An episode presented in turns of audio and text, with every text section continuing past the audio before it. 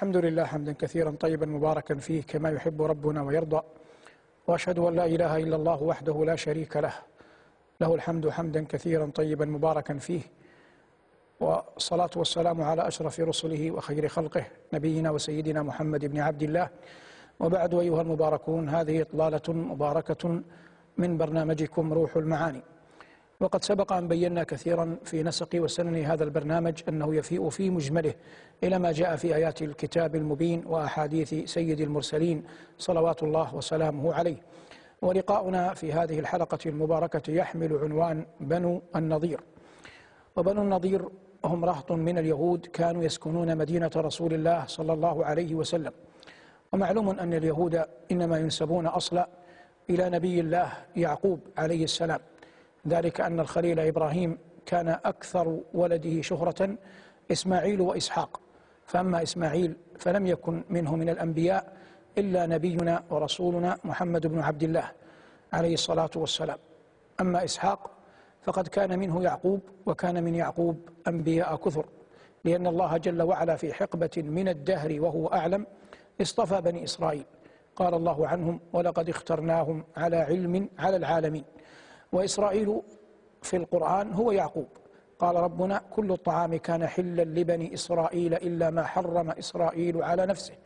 وقد خاطبهم الله جل وعلا في القرآن كثيرا بقوله تبارك اسمه وجل ثناؤه يا بني إسرائيل. دخل اليهود مع يوشع بن نون الأرض المقدسة، ثم أصابتهم فتن عدة فتفرقوا في البلاد، ثم كان ملك سليمان بن داود عليه السلام، ثم لما مات سليمان، وقد مات سليمان في 58 من عمره، بعد ذلك تفرقت مملكة بني إسرائيل إلى مملكتين، ثم سلط الله جل وعلا عليهم بعض أعدائهم، وما زالوا في حل وارتحال وأخذ وعطاء. ولما كانوا أهل كتاب أطلعهم الله جل وعلا على كثير من العلم بما يتلون في التوراة، فعزموا عندما علم بعضهم أن نبي آخر الزمان سيكون في أرض ذات سهل بين حرتين، فذهب فريق منهم كثير إلى هذه المدينة كانت تسمى يومئذ يثرب. ومن قبائلهم التي أتت المدينة قبائل ثلاث، بنو قريضة وبنو النضير، وكان يقال لهاتين القبيلتين الكاهنان، وقبيلة بني قينقاع، فاستوطن هؤلاء المدينة وبقوا فيها دهرا.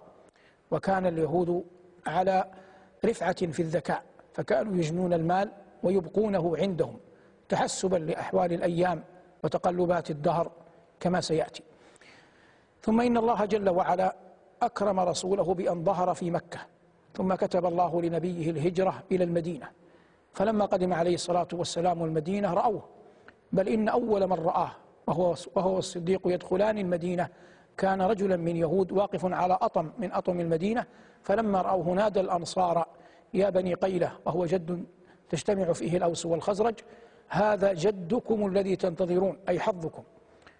فدخل صلى الله عليه وسلم المدينة فرآه اليهود فعرفوه، قال الله جل وعلا الذين آتيناهم الكتاب يعرفونه كما يعرفون أبناءهم، بمعنى أنهم لا يشكون برهة أن هذا هو النبي الخاتم الذي أتم الله به الرسالات وختم به النبوات، لكن الحسد منعهم أن يؤمنوا به فهم قوم بهت.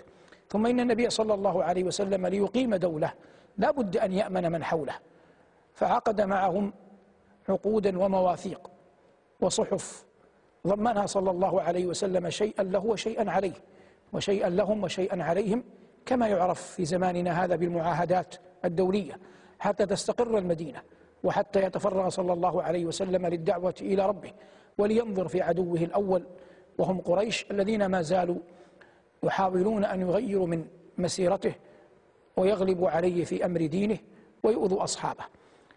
فكانت تلكم المواثيق لها شرائطها ولها عقود مبنية يجب على كلا الفريقين أن يحافظ عليهما.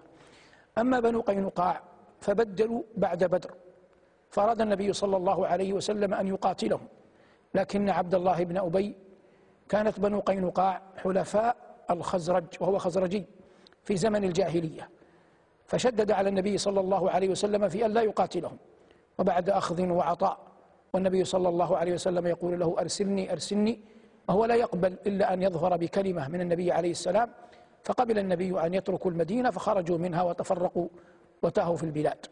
أما بنو قريظة فقد كان منهم أن مالأوا قريشا في غزوة الخندق، وهذا قبل بني النضير كما سيأتي، بعد بني النضير كما سيأتي.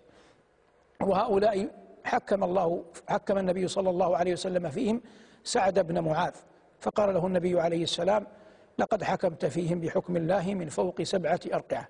هذا حال بني قينقاع، حال بني قينقاع وحال بني قريظة. نحن الآن في بني النضير. بنو النضير كانت لهم حصون ولهم نخل وثمار وأشجار، ومكانهم معروف في المدينة إلى الآن أينما كانوا، وكان لديهم حصون جدا. والعرب تقول حصن لأنه يمنع صاحبه أن يتطرق أحد إليه، كما يسمى الخيل حصانا لأنه يقي صاحبه ممن يحاربه وهو راجل. فكانوا يعيشون فيها، والنبي صلى الله عليه وسلم في ربيع الأول من السنة الرابعة للهجرة قدر لعمرو بن أمية رضي الله عنه أن يقع في قتل خطأ، فاحتاج النبي إلى أن يجمع الدية ليرضي أصحاب وأولياء دم القتيلين، فعمد إلى بني النضير يطلب منهم عليه السلام أن يمنوا عليه بالمعونة في الدية بمقتضى العقد الذي بينهم وبينه من التناصر. فلما استظل صلى الله عليه وسلم تحت ظل جدار قال بعضهم لبعض: أيكم يعمد إلى رحى فيلقيها عليه فيشدخ بها رأسه؟ فقال أشقاهم عمرو بن جحاش: أنا أفعل ذلك. فقال لهم رجل لبيب منهم عاقل يقال له سلام بن مشكم: لا تفعلوا، والله ليخبرن الرجل بما هممتم به.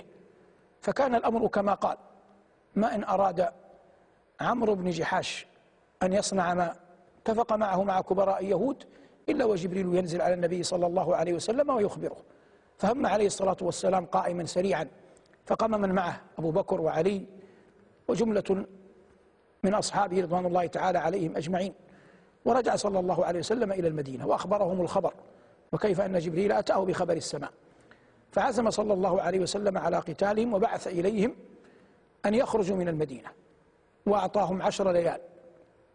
فشعروا بخطئهم وبدا لهم أول الأمر أن يخرجوا، لكن عبد الله بن أبي أتاهم ووعدهم أن ينصرهم: لئن أخرجتم لنخرجن معكم، وقوله كما قال الله: وإن قتلتم لننصرنكم. وجاءت بنو قريظة ولم يكن قد خرجوا بعد، ولم يكن قد قتلوا بعد، لأنهم كانوا بعد الخندق، وهذا كله قبل الخندق. فأخبروهم أنهم يمكن أن يكفوا عنهم شرا ويؤتوهم خيرا، وكذلك ألمحت غطفان إلى أنها ممكن أن تعينهم، لكن الله جل وعلا خذلهم بأن جعل عبد الله بن أبي لا يصنع لهم شيئا، وبنو قريظة يخافون على أهلهم وذراريهم، وغطفان من باب أولى وهي بعيدة، لا تكف عنهم شرا ولا تدفع عنهم خيرا.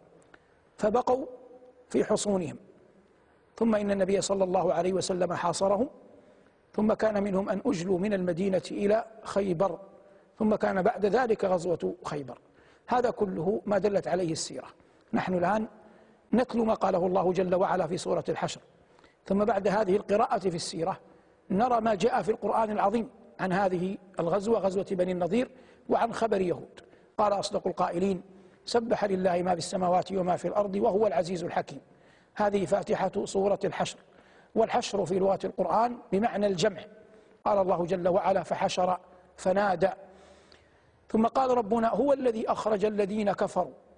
فقوله جل وعلا هو الذين بعد التسبيح دلالة على أن هذا شأن عظيم ونبأ جليل وخطب ذو شأن، كان كله بمشيئة من الرحيم الرحمن جل جلاله. هو الذي أخرج الذين كفروا، وكلمة الذين كفروا كما تعلم عام، لكنه أريد بها الخاص، فلا تشمل كل الكفار، وإنما تشمل اليهود. هو الذي أخرج الذين كفروا من أهل الكتاب، هذا تخصيص أقل، فانحصرت في اليهود والنصارى، لكن الآية هنا قطعا بإجماع العلماء محصورة في اليهود، ثم كذلك هي محصورة في يهود بني النضير من اليهود، فأصبحت الآية هو الذي أخرج الذين كفروا من أهل الكتاب من ديارهم محصورة في يهود بني النضير بإجماع العلماء، إلا ما نقل عن الحسن البصري رحمه الله أبي سعيد أنه قال إنهم بنو قريظة، لكن أهل العلم مجمعون على أنه رحمه الله وهم في هذا. والحسن البصري وإن وهم في هذا إلا أن هذا لا يقدح في علمه ولا يقلل من شأنه، فقد كان إماما رحمة الله تعالى عليه في العلم والزهد أيا كان الأمر. قال الله جل وعلا: هو الذي أخرج الذين كفروا من أهل الكتاب من ديارهم لأول الحشر. لأول الحشر اللام هنا لام التوقيت، وهذا مذكور في القرآن. قال الله جل وعلا: أقم الصلاة لدلوك الشمس، أي وقت دلوك الشمس. وقال الله جل وعلا عن أهل الكفر يوم القيامة: يا ليتني قدمت لحياتي. فاللام هنا من إحدى معانيها بتفسير الآية أي وقت حياتي، فهذه اللام لام التوقيت، وهي المراد هنا في سورة الحشر. هو الذي أخرج الذين كفروا من أهل الكتاب من ديارهم لأول الحشر، أي للحشر الأول، وقت الحشر الأول. ومن هنا فهم العلماء أن الشام هي أرض المحشر، والعلم عند الله، أي هذا أول جمع يكون لليهود. وسأعقب على هذا في التاريخ المعاصر إن شاء الله تعالى في آخر الحلقة إن تيسر. قال الله جل وعلا: هو الذي أخرج الذين كفروا من أهل الكتاب من ديارهم لأول الحشر. ثم قال: ما ظننتم أن يخرجوا. ما هنا نافية. ما ظننتم أن يخرجوا، الخطاب للمؤمنين، أي لم يكن المؤمنون يظنون طرفة عين أن هؤلاء المحتمون في حصونهم وقصورهم يمكن أن يخرجوا. ما ظننتم أن يخرجوا، وظنوا أي هم مانعتهم حصونهم من الله، أي ظنوا أن الحصون التي هم فيها ستمنعهم من الله. لكن ينبغي أن يعلم أن الله جل وعلا عزيز مقتدر، وأن الله لا يعجزه شيء في الأرض ولا في السماء، وثمة طرائق لا يمكن أن تخطر لأحد على بال. قال الله تبارك وتعالى: وظنوا أن مانعتهم حصونهم من الله فأتاهم الله من حيث لم يحتسبوا. السؤال: كيف أتاهم الله من حيث لم يحتسبوا؟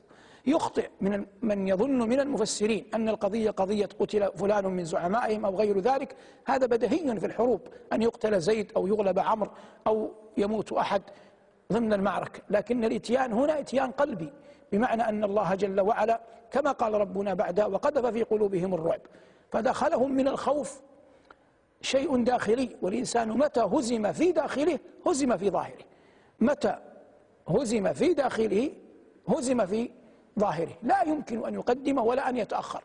فدخل في قلوبهم الرعب، يظنون كل شيء سيضرهم. قال ربنا تبارك وتعالى: وقذف في قلوبهم الرعب. والنبي صلى الله عليه وسلم أخبر أن مما خصه الله جل وعلا به: ونصرت بالرعب مسيرة شهر. فقذف الله جل وعلا في قلوب هؤلاء الكفرة من الرعب ما قذف، حتى لم يبق لهم قدرة ولا سلطان رغم الحصون والسلاح وتأييد من يرى أنه سيؤيدهم ولو قولا. كل ذلك ذهب أدراج الرياح ولم يكن بأيديهم منه شيء. قال الله جل وعلا: وقذف في قلوبهم الرعب. ماذا وقع منهم؟ قال أصدق القائلين: يخربون بيوتهم بأيديهم وأيدي المؤمنين. يخربون بيوتهم بأيديهم، ذلك أن النبي صلى الله عليه وسلم بعد أن قذف في قلوبهم الرعب اتفق معهم على أن يخرجوا، وهو ما يعرف بالجلاء كما سيأتي. فكان الاتفاق على أن يخرجوا ومعهم ما يحمل على البعير إلا السلاح، فأخذوا قدر الإمكان يحملون على قوافلهم ما استطاعوا حمله. فاضطرهم هذا إلى أن يهدموا أشياء كثيرة في الدار من الأبواب وغيرها، وما يعجزون أن يحملوه أرادوا أن يهدموه حتى لا يهنى به المسلمون. فأصابهم الغيث من كل مكان.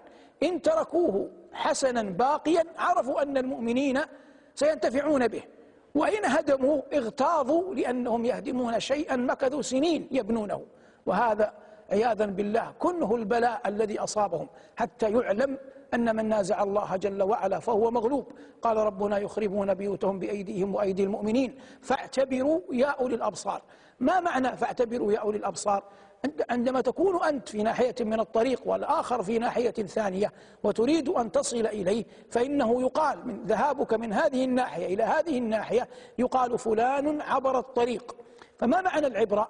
أنك تجعل الحدث عبرة لك لشيء تنتفع به، تجعل من الحدث عبرة لك لأن تنتفع به. فلما يرى الإنسان هذا الحدث وكيف وقع الرعب في قلوب بني النضير يعتبر أن لا ينازع الله جل وعلا، فيجعل من الحدث طريقا له لأن يصل إلى مقصوده وخوفه وخشيته من ربه تبارك وتعالى. يخربون بيوتهم بأيديهم وأيدي المؤمنين فاعتبروا يا أولي الأبصار. ثم قال أصدق القائلين: ولولا أن كتب الله عليهم الجلاء. يوجد جلاء ويوجد خروج، فالجلاء يكون في أمة جماعة، والخروج ممكن أن يكون في أمة ويكون فرديا. الجلاء يكون بالأهل والأموال والأولاد، وأما الخروج فلا يكون بالأهل والأموال والأولاد. إخراج أحد من بلده لوحده هذا لا يسمى جلاء، فإذا أخرجت أمة جماعة بأهليهم وأموالهم كما وقع لبني النضير يسمى هذا جلاء. قال ربنا: ولولا أن كتب الله عليهم الجلاء لعذبهم في الدنيا. لعذبهم في الدنيا بالقتل بالسبي بأذى المؤمنين، لكن الله لما كتب عليهم الجلاء عصمهم هذا من العذاب في الدنيا على الأقل في ذلكم الحين. ولولا أن كتب الله عليهم الجلاء لعذبهم في الدنيا، وهذا ما يسمى في النحو أن لولا حرف امتناع لوجود. حرف امتناع لوجود، ما الموجود؟ أن كتب الله عليهم الجلاء. ما الذي امتنع؟ العذاب في الدنيا. ما الذي امتنع؟ العذاب في الدنيا. ما الذي وجد؟ هو كتب الله جل وعلا عليهم الجلاء. قلنا إن لولا حرف امتناع لوجود عند أهل الصناعة النحوية. ولولا أن كتب الله عليهم الجلاء لعذبهم في الدنيا، ثم تقف تأتي الواو الثانية واو استئناف وليست معطوفة على ما قبلها. قال الله جل وعلا: ولهم في الآخرة عذاب النار. ما معنى ولهم في الآخرة عذاب النار؟ لا يتوهم كونهم نجوا من عذاب الدنيا بالسبي والتحريق والقتل، كونهم نجوا منه لا يفهم منه أبدا أنهم سينجون في الآخرة، لا يفهم أنهم سيصبحون في منأى وبعد عن عذاب الآخرة. هذه مسألة أخرى، ولهذا قال الله: ولولا أن كتب الله عليهم الجلاء لعذبهم في الدنيا ولهم في الآخرة عذاب النار. فعذاب النار واقع لا محالة لأنهم كفروا، أما في الدنيا فالله عصمهم من العذاب حال خروجهم من المدينة لأن الله كتب عليهم الجلاء. ومن العجيب أن العناد والكبر الذي فيهم أخرجوا ما كانوا يصرونه من دنانير وذهب، من دنانير مذهبة، فأخذوا يخرجونها وركبوا على قوافلهم وأخذوا يضربون على الدف ويغنون. لما؟ حتى لا يشمت بهم المؤمنون، وهذا بالنسبة لهم تصرف عاقل، بالنسبة لهم تصرف عاقل، لأن الحر يأبى أن يشمت به أحد أيا كانت ملته. الحر يأبى أن يشمت به أحد، فقل للشامتين بنا أفيقوا سيلقى الشامتون كما لقينا، فلو خلد الكرام إذا خلدنا ولو بقي الملوك إذا بقينا. وهذا أمر يعرفه العقلاء لأن الله جرت سنته في خلقه أنه يقلب، فالعاقل لا يشمت ولا يسخر خوفا من أن ينقلب الدنيا عليه. ومن رأى صنعة الله جل وعلا في خلقه، وكيف أن العباد هذا يمسي غنيا ويصبح فقيرا، وهذا يمسي ملكا ويصبح حقيرا، يعني ارعوى أن يشمت بأحد. يقولون عن المعتمد بن عباد كمثال أنه كان ملكا طاغية، حتى إنه سمع أن رجلا يهجوه فسكت عنه، ثم طلبه وجلده، ففر منه هذا الرجل بعد الجلد إلى مكة، فاستدعى المعتمد رجلا وأعطاه دنانير مسمومة وقال: اذهب إلى فلان في مكة وأعطه إياها. هذا الرجل الذي جلده المعتمد ضرير، هذا الرجل الذي جلده المعتمد ضرير لا يبصر، فجاءه الرسول قال: هذه من المعتمد بن عباد. فقال: سبحان الله، يجلدني في الأندلس ويكرمني في مكة. فأراد أن يتيقن أنها ذهب. كانت صنعة من يكون ضرير إذا أعطيته دنانير ولا يرى أنها ذهب وغير ذهب يضعها في فمه حتى يتبين أن معدنها صحيح، فأضحى يضعها دينارا بعد دينار في فمه. وهذا الذي قصده المعتمد، أن يموت بالسم، فمات بالسم. ثم إن المعتمد نازعه بعض خصومه في الأندلس، فضرب رقابهم وجعل رؤوسهم أشبه بالجماجم المعلقة على بوابة قصره حتى يرعوا الناس. ثم غزاه أحد الملوك الروم المجاورين له، فاستشار الناس فأشاروا عليه بأن يستنجد بملك مسلم، فاستنجد بيوسف بن دشفين، فجاءه لينقذه فطمع في ملكه، فلما تغلب على العدو انقلب يوسف على من؟ على المعتمد، وسجنه في سجن أغمات. قبل أن يسجنه في أيام عزه المعتمد خرجت زوجته بناته فرأوا نساء في يوم ماطر يطأن على الطين، كان منظرا بديعا في أعينهم لأنهن مترفات في القصور لم يرين الطين قط، فقلنا للمعتمد نريد طينا مثلنا مثل النساء، فاستكبر أن يطعن الطين، فأتى بالعود والعنبر والمسك وجمعها بعضها إلى بعض حتى أصبحت لزجة، ثم قال طعن عليه مثلكن مثل غيركن. ثم بعد دهر لما حبسه يوسف تفرق أهله حتى أصبحنا نساؤه وبناته فقراء، ثم أذن لهن أي يوسف أن يزرنه في يوم العيد، فدخلنا على أبيهن ذلكم الملك السابق يوم عيد، أنا أتحدث عن تقلب الدهر، فلما رآهن بكى قال فيما مضى كنت في الأعياد مسرورا، خاطب نفسه فساءك العيد في أغمات مأسورة، ترى بناتك في الأطمار جائعة يغزن للناس، ما يملكن قطميرا، يطأن في الطين والأقدام حافية كأنها لم تطأ مسكا وكافورا، من بات بعدك في ملك يسر به فإنما بات في الأحلام مغرورا. هؤلاء اليهود أخرجوا ما كانوا يسرونه من مال، قال ماذا يريد منا محمد؟ سنذهب إلى خيبر نحكمها بالدينار والدرهم، وصدق حدثهم، أتوا إلى خيبر وجدوا أهلها فقراء فاشتروا المزارع وأنفقوا الأموال، فأصبحوا هم السادة وأهل خيبر موالي وعبيد يعملون عندهم بماذا؟ بأموالهم. صدق حدثهم وظنهم فيما ادخروه من مال حتى وصلوا إلى خيبر، ثم كتب الله أن سلط الله عليهم رسوله صلى الله عليه وسلم كما أخذنا في لقاء درس خيبر. المقصود هذا خروج بني النضير، وقول الله جل وعلا ولولا أن كتب الله عليهم الجلاء لعذبهم في الدنيا ولهم في الآخرة عذاب النار. قال ربنا ذلك بأنهم شاقوا الله ورسوله، يعني ذلكم السبب، فالله جل وعلا ليس بينه وبين أحد من خلقه نسب، إنما هي الأعمال إما تقرب وإما تبعد.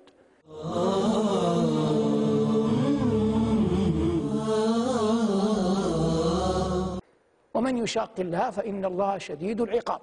وقع في تلكم المعركة أن بعض الصحابة حرق بعض نخلهم، فاعترض صحابة آخرون أنه لا ينبغي أن تحرقوا النخل.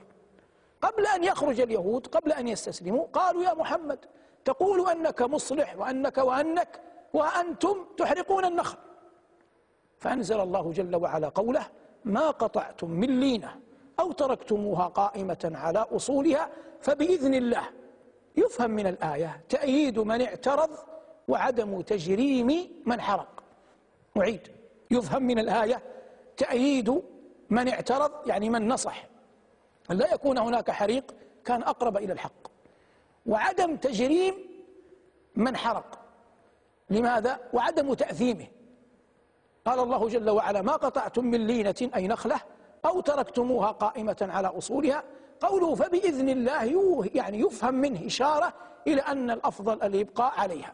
ولما أحرقت قال حسان بن ثابت رضي الله عنه شاعر رسول الله صلى الله عليه وسلم يعرض بقريش أنها عجزت أن تنصر مواليها من بني النضير وأنصارها من بني النضير وحلفائها، قال وهان على سرات بني لؤي حريق بالبويرة مستطير، وهان على سرات بني لؤي حريق بالبويرة مستطير. البويرة إلى الآن اسمها البويرة في المدينة، المكان الذي كان فيه يهود بني النضير. وهان على سراء، السراء من الناس السادة، والعرب لها طريقة في الكلام، نتكلم عن أفاضل الرجال قالوا سراة الرجال، يتكلموا عن النعم قالوا حمر النعم، وإذا تكلموا عن الطير قالوا سرب، وهكذا لهم طريقة في التعبير عما يقصدون. فقال الله جل وعلا هنا ذلك بأنهم شاقوا الله ورسوله ومن يشاق الله فإن الله شديد العقاب. ما قطعتم أي أيها المؤمنون من لينة أو تركتموها قائمة على أصولها فبإذن الله وليخزي الفاسقين، فإن نخلا مضوا دهرا وهم يرعونه ويسقونه ثم يرون المؤمنين يحرقونه دون أن يقدروا على ردعهم ومنعهم مما يغيظهم.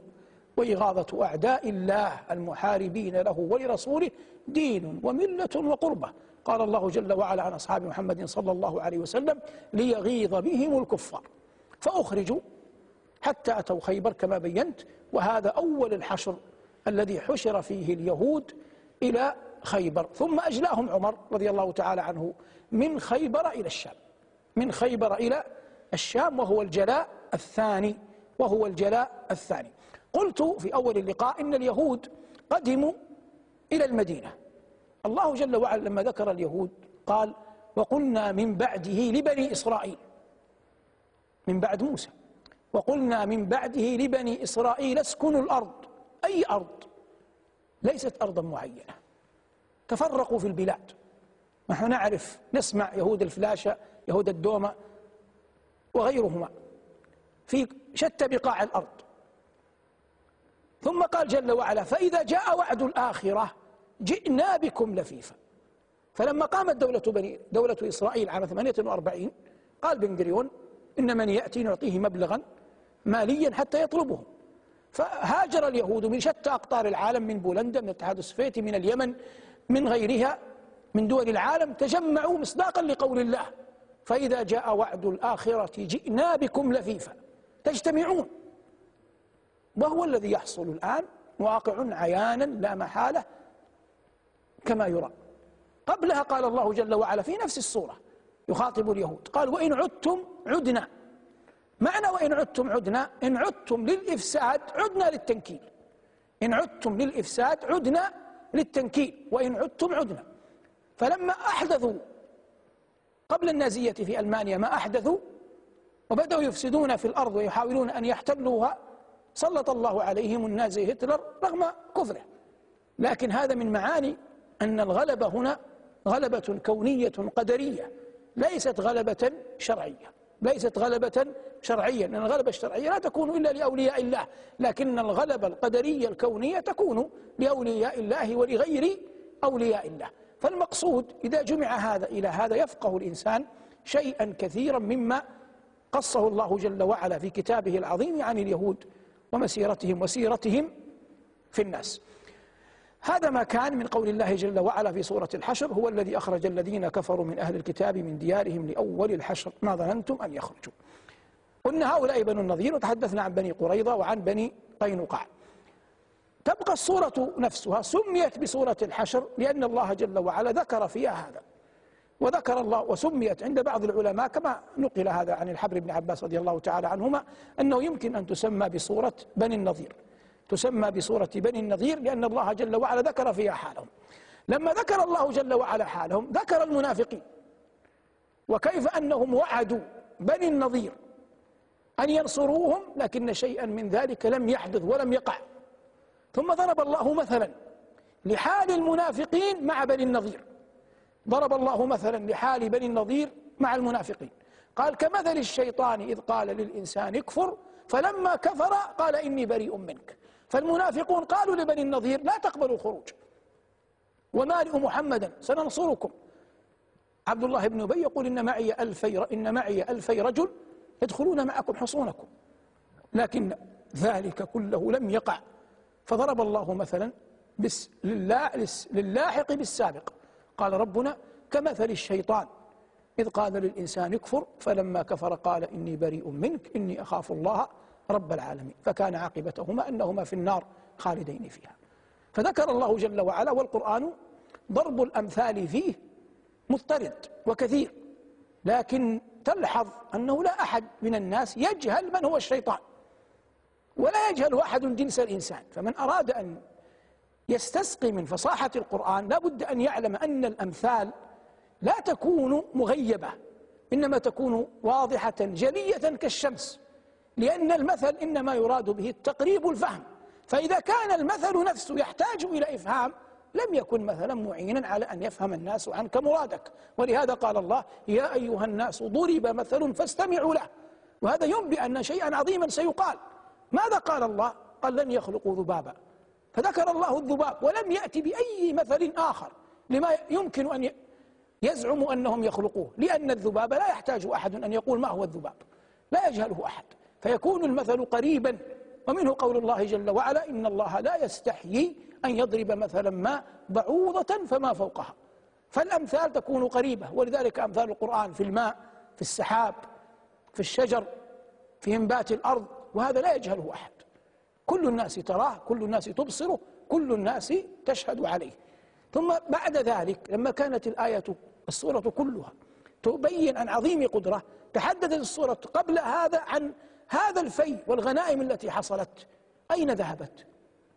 هذه المعركة لم يقاتل فيها المسلمون، لأن الله جل وعلا نصر نبيه هنا بالرعب، فقال الله جل وعلا لنبيه: فما أوجفتم عليه من خيل ولا ركاب، أي أنتم يا معشر الصحابة لم يكن لكم أي سبيل فيما حصل.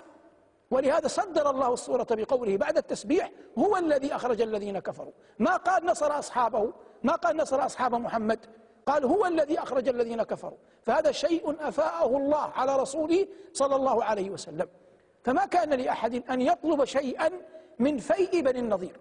ولهذا قال الله لأصحاب محمد: فما أوجفتم عليه من خيل ولا ركاب ولكن الله يسلط رسله على من يشاء. أين وضعت الغنائم؟ اختصها النبي صلى الله عليه وسلم لنفسه وجعل أكثرها في السلاح، إلا أنه أعطى صحابيين لفقرهما: الأحنف بن قيس، سهيل بن الأحنف، وأبي دجانة رضي الله تعالى عنهما، فأعطى سهيلا وأعطى أبا دجانة لشدة فقرهما. وهذا فيه دلالة على أن بعض الناس يمكن استثناءه من شيء عام إذا غلب على الظن أنه يستحق أن يعطى وأن يمنع. فأعطى النبي صلى الله عليه وسلم، ثم أعطى الله جل وعلا أن أعطى النبي صلى الله عليه وسلم بعض الفقراء من المهاجرين. لما ذكر الله الفقراء والمهاجرين أثنى بعدها على الأنصار، قال: والذين تبوأوا الدار والإيمان. والمعنى: سكنوا الدار وتبوأ الإيمان في قلوبهم حتى أصبحوا جزءا منه. والذين تبوأوا الدار والإيمان يحبون من هاجر إليهم. وهذا ثناء عاطر من الرب جل وعلا على الأوس والخزرج. ثم ذكر الله ما بيناه في دروس سابقة، الطائفة الثالثة، قال: والذين جاءوا من بعدهم يقولون ربنا اغفر لنا ولإخواننا الذين سبقونا بالإيمان. هذا كله تم بتدبير العزيز العليم، فناسب أن تختم السورة بالثناء على الله: هو الله الذي لا إله إلا هو عالم الغيب والشهادة هو الرحمن الرحيم، هو الله الذي لا إله إلا هو الملك القدوس السلام المؤمن المهيمن العزيز الجبار المتكبر سبحان الله عما يشركون، هو الله الخالق البارئ المصور له الأسماء الحسنى يسبح له ما في السماوات والأرض وهو العزيز الحكيم. فأثنى الله جل وعلا في خاتمة السورة المباركة على ذاته العلية، كما أن السورة صدرت بتنزيه الله جل وعلا عما لا يليق به، سبح لله. وهذا يبين في أن ما بينهما كان أمرا جليلا عظيما ظهرت فيه جلالة قدرة الرب تبارك وتعالى في إخراج اليهود من المدينة من غير أن يتكلف المسلمون ولو قتيلا واحدا، وهذا من نعمة الله على نبيه ونصرة الله لأوليائه وإعزاز الله جل وعلا لدينه. نعود فنقول: هذا ما كان من أمر يهود بني النضير، وهم أخرجهم عمر من خيبر إلى الشام، ثم ها هم اليوم مجتمعون في أرض الشام ليقضي الله أمرا كان مفعولا: وقضينا إلى بني إسرائيل في الكتاب لتفسدن في الأرض مرتين ولتعلن علوا كبيرا. والذي يظهر لي أن ما يقع الآن من دولة إسرائيل هو الإفساد الأول، ثم يخرجون منها إلى تل أبيب دون أن تنتهي الدولة كاملة، ثم ينصرون من قبل الغرب فيعودون، ثم يكون الإخراج الذي ليس بعده إخراج. قال ربنا: فإذا جاء وعد الآخرة ليسوء وجوهكم وليدخلوا المسجد كما دخلوه أول مرة وليتبروا ما علوا تتبيرا. والعلم عند الله. هذا أيها المباركون ما تيسر إراده وتهيأ إعداده حول بني النضير مقتبسين من سورة الحشر. والعلم عند الله. وصلى الله على محمد وآله، والحمد لله رب العالمين، والسلام عليكم ورحمة الله وبركاته.